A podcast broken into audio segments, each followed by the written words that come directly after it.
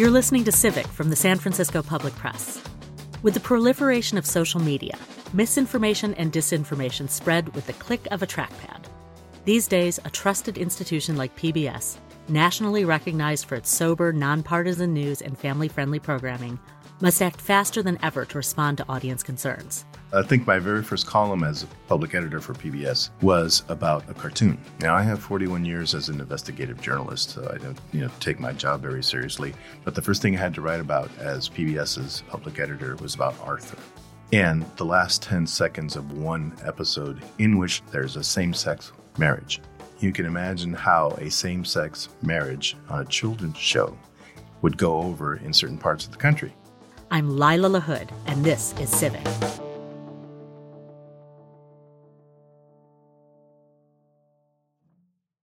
Ricardo Sandoval Palos is the public editor at PBS. He is an award winning investigative journalist and editor, and we're honored that he serves on the board of the San Francisco Public Press. It's an honor to be a part of the organization and, and do what I can to sort of help expand the presence of and the future of the public press. Yeah. So I know we're going to be talking about misinformation and disinformation today, but I wanted to have you tell us a little bit first. Tell us about your connections to San Francisco. You know, it's it's funny. Is my connection goes way way back. As a kid, I mean, I was born in Mexico and, and raised in San Diego. And, and, when I reached my teen years, my mom, who always complained that it, I had a habit of not listening to her, thought that I might have a better time as a rebellious teenager hanging out with my aunt and uncle in San Francisco. My uncle's a sculptor up here, an artist of many mm-hmm. years in, in, San Francisco, and my at the time my aunt owned a, a butcher shop on York and 24th. And at the York Meat Market is where I learned a lot of discipline on how to how to be customer service and hanging out with, with people every day, day in and day out. My uncle was teaching me a lot about craft and carving, and it was a, a really wonderful, eye-opening, enriching environment that really actually exposed a whole new world to me. And it got me to the point where I just fell in love with San Francisco. Uh-huh. And that became my home, even when I went to Humboldt State University as uh, later on. And even despite my travels all over the world and being based as a Latin American correspondent for U.S. newspapers for 10 years, San Francisco was always home. And it continues to be in, in my heart. So let's talk about what you do now at PBS. What exactly do you do? Basically, I am Complaint Central.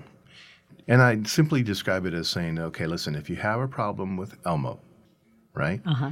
you call me. But you'd be surprised how many people have a problem with Elmo.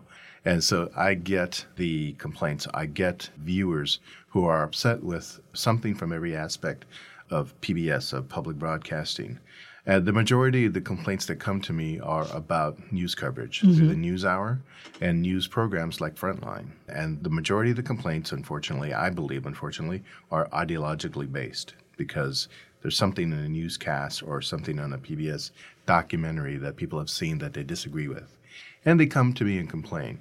Well, what I try to do as the public editor is take from that stream of complaints, and we're talking hundreds of emails a day, and find streams of thought, find lines of discussion that I can then amplify perhaps and look for common ground to carry out a conversation between our, our viewers and our creatives at PBS.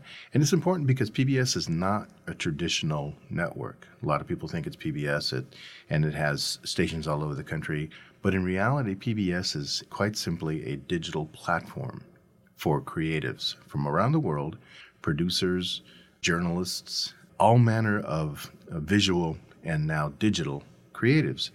And the platform is there for them which is a reason why every single public media station in the US has a big amount of autonomy. So it's not like NBC or CBS or ABC, where headquarters in New York calls the shots, mm-hmm. right? In the PBS example, PBS controls, say, the primetime programming from 7 to 10, but the rest of the clock belongs to the local station.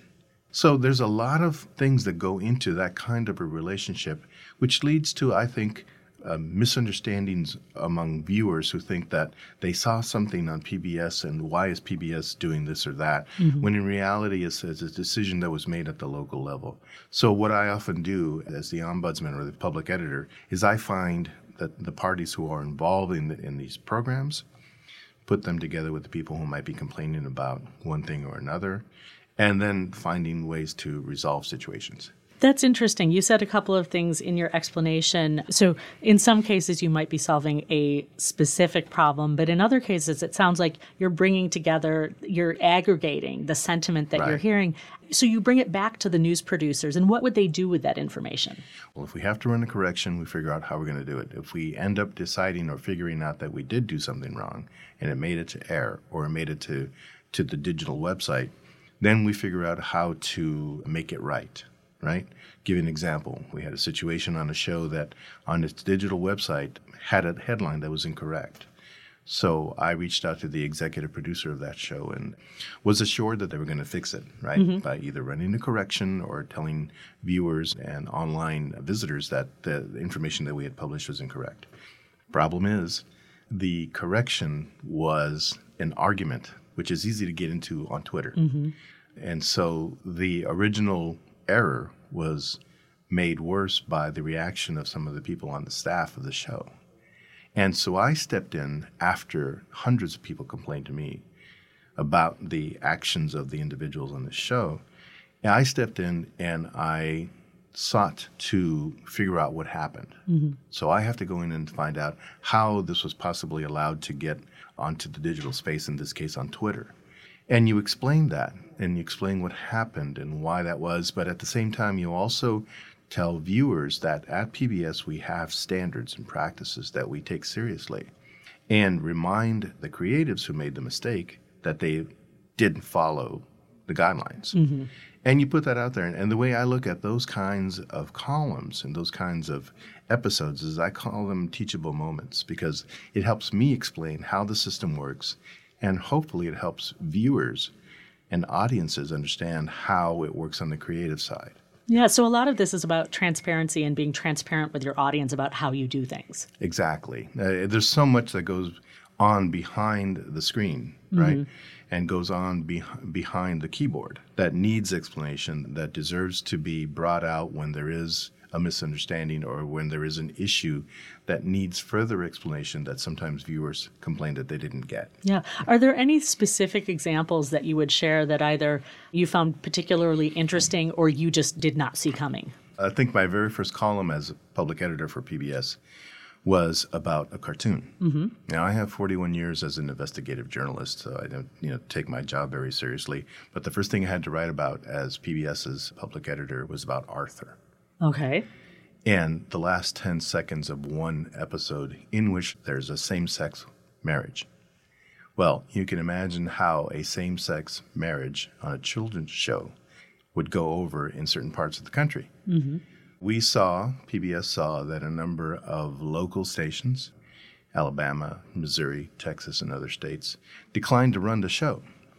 So it also launched a barrage of complaints to PBS about why is PBS doing this kind of programming for kids, right? And it launched this whole ideological war on email and on Twitter and text to me. And so I realized that I had to write about this mm-hmm. and understand what viewers were complaining about, but also reach out to the creatives who were responsible for Arthur to find out what the motivation was to get all this out there on air. And it turns out that in the places, some places where the program was not shown, was done so not because the producers involved or the local station managers were afraid that you know the locals in, in certain parts of the South were going to be upset by showing you know a same-sex marriage on a kids show, but they were concerned because at that moment state legislatures in some of these very conservative states were reconsidering the budgets of the public media outlets in that state. And as one station manager told me, he says, I just didn't want to give these guys one more reason not to fund public media, you know, at this time. So that, you know, that becomes a real human and in some cases understandable a reason why they withheld the actual showing of that show, of that program. So you can understand that. And I think reasonable people would see that and says, well, that might be a good reason, right? So you find this common ground. And I had to do that amid this national furor over this one cartoon show. So it just shows you how even what you might think is an innocuous piece of programming, an Arthur episode, right, would cause such an ideological furor. And those are the kinds of things where I feel like I have to step in and do some explaining and trying to bring sides together so we can understand each other. I can imagine that that also must have been heartbreaking too for some of the people involved in creating the content who are trying to tell stories for children and families that reflect the lives they are living and would want to include that story and feel like it's Yes. important and something to celebrate. You know, and it's funny because as we all know, children of that age, that of the target audience for Arthur, they don't care about, you know, the individual's sex, you know, are they male or female. They just know people as people and they say, "Oh, it's cool that they're hanging out and they're going to get married." They're more freaked out that their teacher had a life outside the school, you know, and and that reflects real life. I mean, that happens in real life as kids at that age. For them, that's not an issue. The the same sex nature of this union was not an issue. It was the fact that their principal was getting married, and what the hell's going on there, you know? But if Patty's his sister, then. Who is Mr. Ratburn marrying? Hmm. This is the best cake I've ever had. I wonder how many times Patty sent it back. Who cares? It was worth it. Mr. Ratburn is married. I still can't believe it. Yep, it's a brand new world. But there's one thing that teachers should never, ever do. What?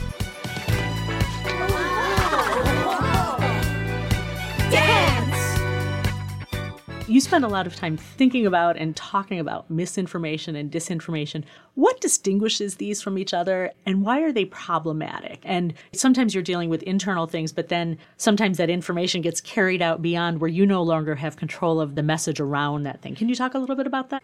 Let's define the two real quick. Mm-hmm. yeah. Misinformation is, I think, in my book, is is a broader spectrum of things. People putting out arguments they don't understand, but they like, and they think it's honest, or they believe in that argument and they repeat it. Right? That's misinforming someone. Disinforming someone is a more purposeful, say, campaign that's launched. It's like whenever I would get a flood of complaints about Yamiche Alcindor uh, and NewsHour, you peel it back, you roll back, you go back farther into the controversy, and you find that that complaint is based on something they saw on Fox News, which then launched, usually launched a campaign against Yamiche, right? Mm-hmm. And what was said about her, what was said in public about her latest intervention at the White House, if you look at it, was based on ideological distaste for what she was doing. Mm-hmm. That is disinforming an audience by complaining that what she was doing or saying was because she was liberal, right? Mm-hmm. And you look at it and you say, well, she was just being a reporter, an aggressive reporter, which is good. We found researchers in England who were looking at Facebook data and found that there were bots being launched that were responsible for something to the tune of 14,000 streams of disinformation aimed at people who were making political, ideological comments on Facebook. These bots would come in and put messages and make comments about the discourse. That's disinformation. And I think it weaves its way into the public space. You know, it's interesting what you mm. said about the bots being set up to present information to people who were involved in political discourse, because in a way, that's a very effective strategy for infecting things. Because if these are people who are already talking and likely to share, if you give them something where you have an agenda and you want that to be spread, what an amazing way to get it to infect the public discourse. Exactly. And that's really different, for example, from a mistake that might be made, say, in a documentary. We had a situation at PBS where the a documentary was going to air on Independent Lens, one of our shows. I wrote about this. And it had to do with the growing relationship, increasingly tight relationship between U.S. evangelicals and the State of Israel, mm-hmm. right? Well, what happened in that situation, it was an award winning filmmaker, an otherwise very powerful, very interesting, provocative film. But the producers of the film and the editors had compressed statements made by Donald Trump and by Bill Barr and other administration officials that the sound clips were so compressed that it sounded like they were saying something in one stream of conversation when it was actually tape and audio brought in from longer speeches. And that's too tight of a crop of that kind of conversation, right? So much so that it made the clip say something totally different than what Donald Trump actually had said Mm-hmm. in the course of a 20 minute statement. He did say everything that was said in that single clip, but over the course of 20 minutes, not in the individual clip that was presented. That kind of editing violates standards. Yeah. So, You- because of that, that documentary didn't air on PBS. yeah, I mean, that comes down to fairness. Exactly. Yeah. And As, as journalists, we have a great deal of responsibility in making sure that we're presenting the information fairly. Exactly. That's it's very true.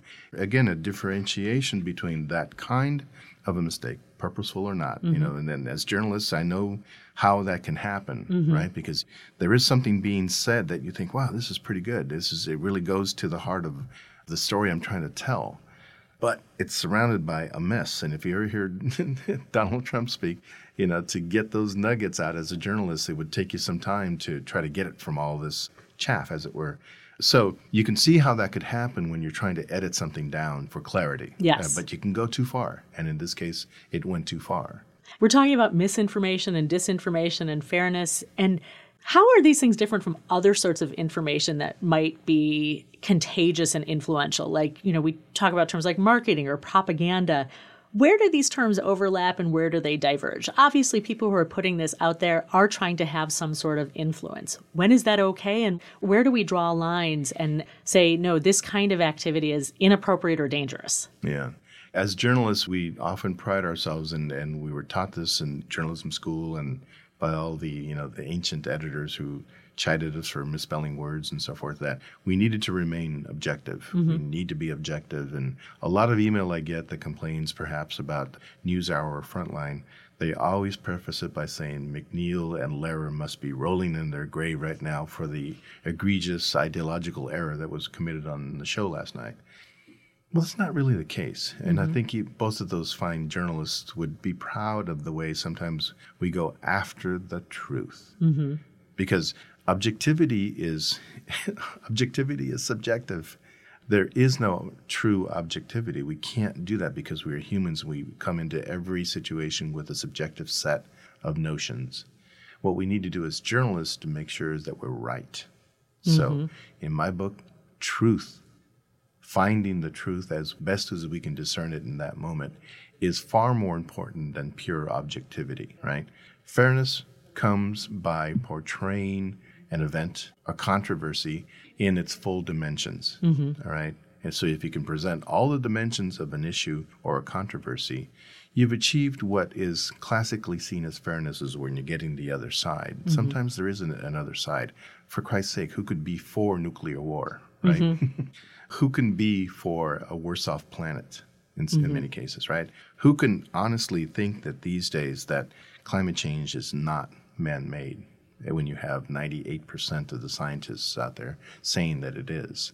So in those kinds of cases, you know, you can't say that, well, the other side says X, right? What you're after in reality is for the best possible version of the truth that you can get in this particular story. It's interesting because you're right. I mean, we need nuance and context and details and, you know, when possible, data. And the hard part, too, is sometimes the version of the story that people see is the very brief version or just the headline. And we need all of that other information behind there to bolster and support what is being said. That's very true. You know, listen, uh, we had a situation at, at PBS where we posted something during Black History Month. And it's a listicle. And in the trade talk and the marketing talk, a listicle is a facts, a set of facts, you know, little items that, hey, we think you might find these items interesting. Mm-hmm. So it was for Black History Month, and it was 10 things that maybe you didn't know about African Americans. And one of those items was a short paragraph that said Betty Boop was based originally on a black jazz singer. Mm-hmm. So the headline for that would be Betty Boop was black. Mm-hmm.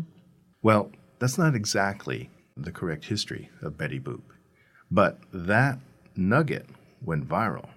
There were sites all over the country repeating that nugget and attributing it to PBS, saying PBS says, has confirmed that Betty Boop was black.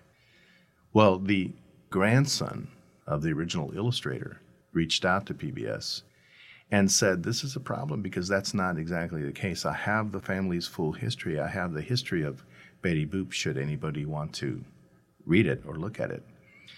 And in fact, the history of Betty Boop was far more complicated and complex. Yes, it was partially based on a number of African American entertainers of the time, but also some white jazz singers. And that's in the very description of the original illustrator of Betty Boop. The problem was is that we didn't have any of that nuance or uh, more detailed history in that nugget. Mm-hmm. And then we made a mistake by not taking the item down when it was clear that it was incorrect. Mm-hmm. It went viral.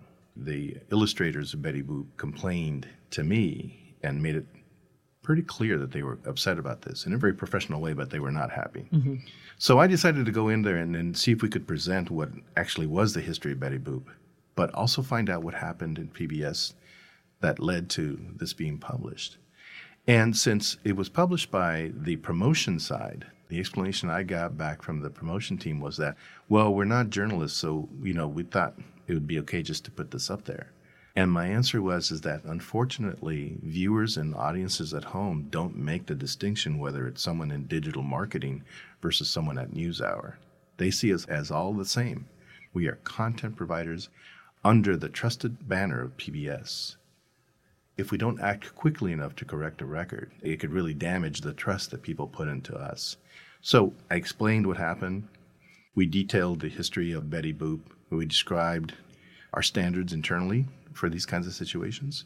And in the end, we got a real nice note back from the family of the illustrator saying, Thank you for putting that out there. And as we've seen now, that nugget has disappeared from the digital landscape. Mm-hmm. Hopefully. Yeah. I could see how, you know, the way you describe it, you can see how something like that suddenly becomes much more complicated just because of the way information gets shared. Any other examples you would want to share with us? One of the things that's fascinated me about the whole world of fake news and deep fakes and misinformation is again also very complicated and it also involves what is a very well known human characteristic and that's confirmation bias mm-hmm. where we're always looking for something that validates how we feel that confirms our bias and we had a situation at pbs recently where one of the popular characters in sesame street grover mm-hmm apparently dropped an F bomb no. on the air. it went viral. You can look it up on YouTube Grover and the F bomb. You'll see what it's all about. And when I first heard the episode replayed, I listened to it and indeed I heard the F word. And I thought to myself, how could this be? So I reached out to the creators of the show and I asked, can you send me the original script? So I get the original script and I read out loud to myself what the original script read. Mm-hmm and I replayed the episode and I heard the original script. And I thought, wow, this is interesting. I move it to follow you. Move the camera! Yes! Yes, that sounds like an excellent idea! Just to be clear, what Grover said was, yes, yes, that sounds like an excellent idea. So I tested it with some other folks, and the same thing happened. We were using F bombs in a conversation, and lo and behold, we played the Grover episode. And there is Grover dropping the F bomb. And then I read the same original script back to these folks in this control unit. And then we listened to the episode again and we heard the original script. That's fascinating. Right. We shut it off and then we all started dropping the F bomb again and we re- replayed the same episode for the third time and we all heard Grover dropping the F bomb, which a linguist described to me as a form of our mind telling us that we're going to hear this because everybody else around us is telling us that Grover's dropping the F bomb. Check it out. And we hear the F bomb, right? and so, what does that tell me? That tells me that as humans, we're inclined to pay attention to and we're hopeful. We're hoping to hear what we expect to hear. I think politicians, by and large, and this has been going on in advertising since you know anybody can remember. Mm-hmm.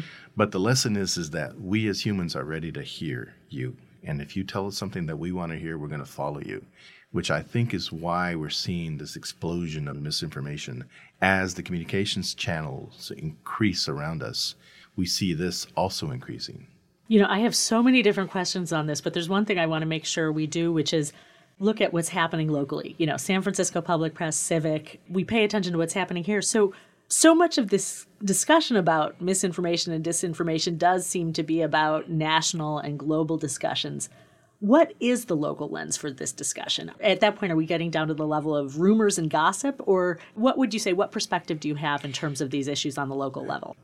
I'm going to take the the population of unhoused San Franciscans mm-hmm. as an example. This is a problem that's been that has lived here in San Francisco. Literally, it's lived here in San Francisco for decades and decades. Mm-hmm. It's always been something that's been high on the political radar, right? I think the problem then becomes is that we expect it to be a problem, mm-hmm. that we expect there to be no solutions, that when possible solutions are offered up, there is really stark division as to how we're going to accept those arguments, how we're going to take those arguments in. And I think it goes to the central fear that I have that we can't even agree that when we're having an ideological debate about something, we can't even agree on a common set of facts upon which we need to build a discussion or a debate. And so the problem then is we don't listen to each other. Mm-hmm. And I believe that the problem of unhoused people in San Francisco has been around so long that we've already made up our minds as to how this thing is not going to be solved or how it is going to be solved that makes it difficult to really to bring in some innovative solutions. And i get that. I see that still lingering in the debate about this issue.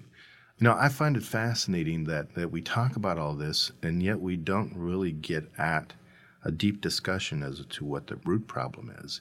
And it would be interesting to me if we can figure out somehow for example to let's find a person and find out who may have recently become unhoused and say, What brought you here? And I bet you you find a pretty interesting story. And if you can explore that story and dissect that story a little bit further and take it down to its roots, I think it would be the kind of resonant story that people can understand is, well, I can see that happening to me.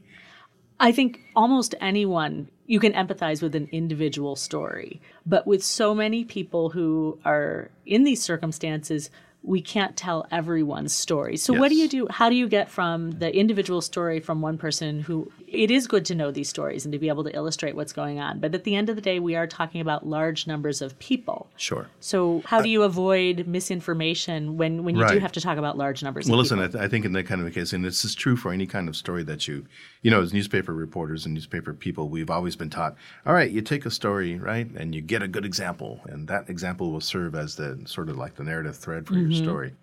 But you can also do that with data and with mm-hmm. information mm-hmm. that you can get. And there's a lot of emerging data as to where people are coming from and how they're ending up on the streets. Right. Right?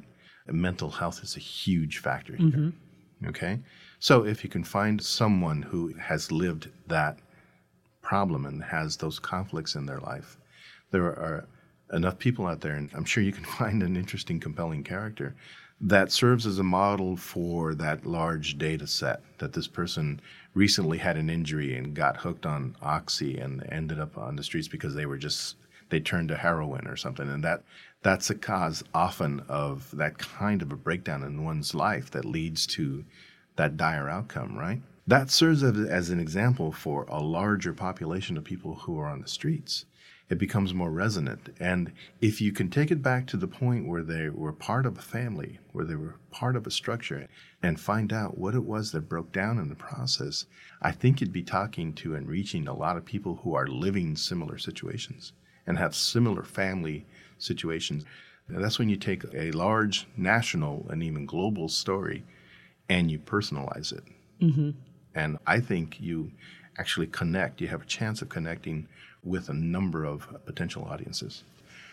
Every story has the possibility of being either local or national, mm-hmm. right? I mean, a lot of the things that we do as local journalists has a place on the national landscape. Yes. Um, I commissioned recently for another publication, a Latino publication, I commissioned a, a story about reparations that are actually happening in Evanston, Illinois. Mm.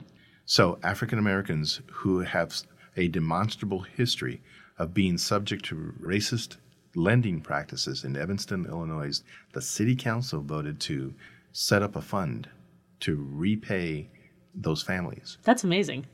And one city is doing this mm-hmm. on its own, not waiting for the national debate to be settled mm-hmm. out about reparations.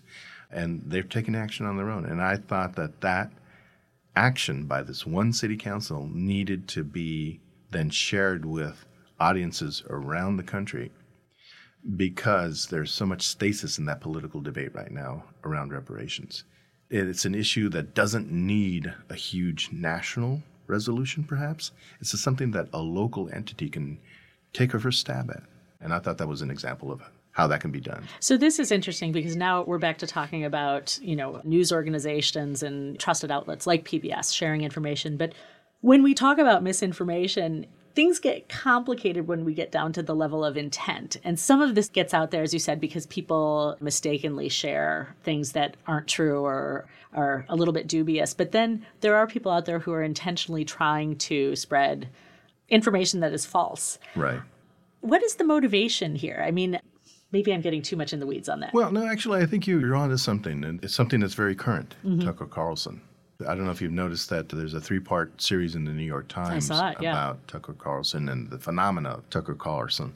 What's interesting about some of the things that the New York Times is talking about in that series is that it's stuff that's been happening in the media now for decades. Mm-hmm. Before Tucker Carlson, there was Lou Dobbs.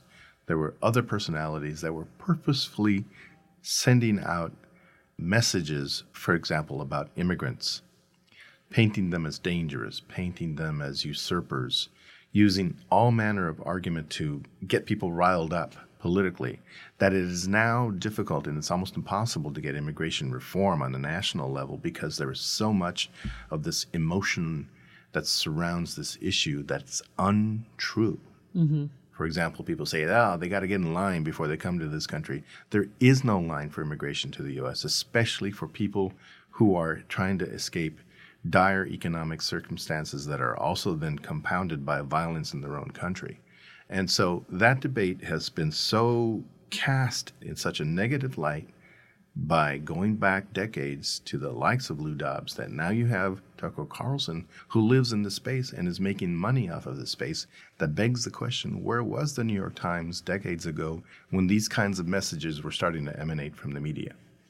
what can real people, the readers, the listeners, the viewers, do about proliferation of inaccurate information? Do people care? How do you help friends and family not get taken in if they see something on on Facebook and suddenly Yeah. veer off in a direction that might not be productive? you don't have to scratch too far to find the sources of some of this misinformation and disinformation because it takes too much time to try to cover up the tracks you know that mm-hmm. so so much of this stuff is easily exposed as as fake news or fake information and that is actually what a lot of people now are using it as ways of correcting fake news they use geolocation for digital clips, videos that are faked and manipulated, you can find out, you can find the source, the original source of a lot of this stuff online, and with some easily obtainable tools that you can use at your own home, even to just say, well, this is not the original video, it's been doctored, right? But you have to care. And I think that is the real critical thing is we have to, as journalists, figure out a way, and this is important, and this is a real good job for local media, is you have to make them care about these issues enough that they're going to take an extra minute to examine that message to make sure that it is accurate and trustworthy, right? And that's where I think is our space as journalists is real important is that we ought to have that assignment of making our audiences care about these issues. And that's critical in my book. You know, when you talk about trust too and skepticism, where do you draw the line? Like, if individuals are questioning everything, do we get to a situation where then people question things like vaccines? And can you talk a little bit about maybe the role of local news organizations in bridging that gap where mm. people might be thinking, I don't know who or what to trust? How do we overcome that? I think you can overcome it on a local basis with trusted sources and go into the communities themselves and find people in the communities that, that you serve mm-hmm. and have them speak on behalf of the truth in your stories. So don't wait for the CDC to come out and say something. There's experts here who can tell you all about vaccines. Yes. And in a bunch of different communities. So it can be customized to a community. And even it can be customized to a language mm-hmm. and a culture. And that's how you can immediately overcome some of those kinds of things. But it is difficult. Even at PBS, we had a situation recently that I wrote about where on the top 10 of now known medical quacks out there who are spreading disinformation mm-hmm. is a doctor who has videos still showing on PBS's YouTube page. Ugh. And nobody noticed in house. Mm-hmm. Until I was informed by a public discourse on mm-hmm. Twitter as why is PBS still running messages from this doctor who's now been shown to be one of the leading purveyors of disinformation about vaccines. Why are her videos still up on PBS's YouTube site? And all it took was a question from me as the public editor to the managers of that site to say, hey, did you know? And it mm-hmm. turns out they didn't. They hadn't realized. And immediately those videos were brought down. Ricardo, is there anything that I haven't asked about that you think we should discuss? I think, you know, what's pretty cool about what we're doing here at the Public Press and what is incumbent on, on us as news guardians for the public in San Francisco is that it's enabling, I think, a segment of the San Francisco population to stand up and say, hey, I need more information about a certain subject. Mm-hmm. And I'm often overlooked in discussions in City Hall or down at the cop shop or in Sacramento. So I'm turning to you, public press, as my interlocutor. So I think that what's a mind bender and a mind opener for us as journalists is that there are a growing number of people out there who care. And if we could just tailor our messages to them so it's understandable in the culture and, and in the language and where they live and how they live in our great community here, I think we, you amplify a story, you amplify your reach, you are more engaged with an audience by working with them yeah. in producing the news. And this is what I love about community journalism. This is what I love about the public press is that we're down there and we understand, we know what's going on on the streets because we're part of it. That was Ricardo Sandoval Palos, public editor at PBS. I'm Lila LaHood, and you've been listening to Civic. Civic is produced by KSFP LP, a project of the San Francisco Public Press. Our team includes producer Liana Wilcox, contributor Sylvie Sturm, and contributor Mel Baker, who's also program director for KSFP. Our theme music is by John Dillon. Thanks for listening.